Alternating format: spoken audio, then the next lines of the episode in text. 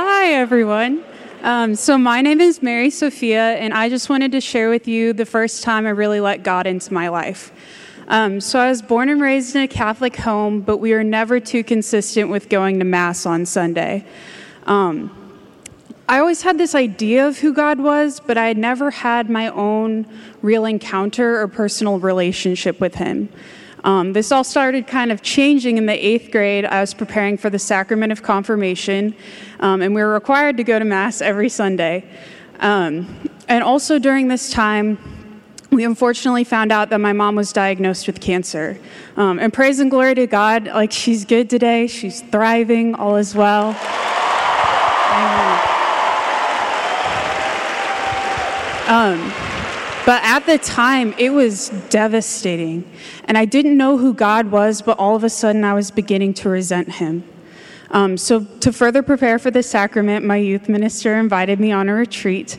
Um, and I remember approaching the weekend, and I didn't even know if God existed. Um, I grew angrier and angrier as I heard how he was moving in my peers' lives because he had forgotten about me, I thought.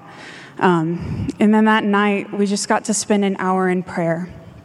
And I don't know what came over me, but all of a sudden, I just started hashing out my anger to the Lord. And I felt my heart begin to soften.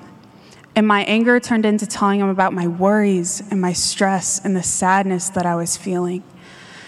And in that moment, I just simply prayed, God, I need your help. And immediately, he drew my attention to the crucifix. And I just saw him with his arms stretched out wide, ready to embrace me.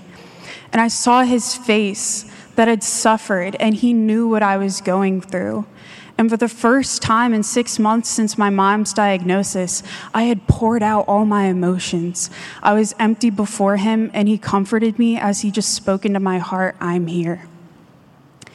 After this experience, there was no real big change, but I understood the importance of prayer.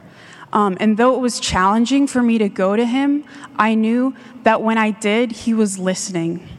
And when it came to my mom's illness, no matter how good, bad, ugly, or anything in between it was, I knew that he had it and he was going to take care of it.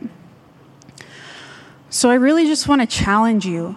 If you are dealing with something that's heavy, that seems like you're handling it and you have to carry it all on your own, invite him in because he so deeply wants to pour the mercy out on you.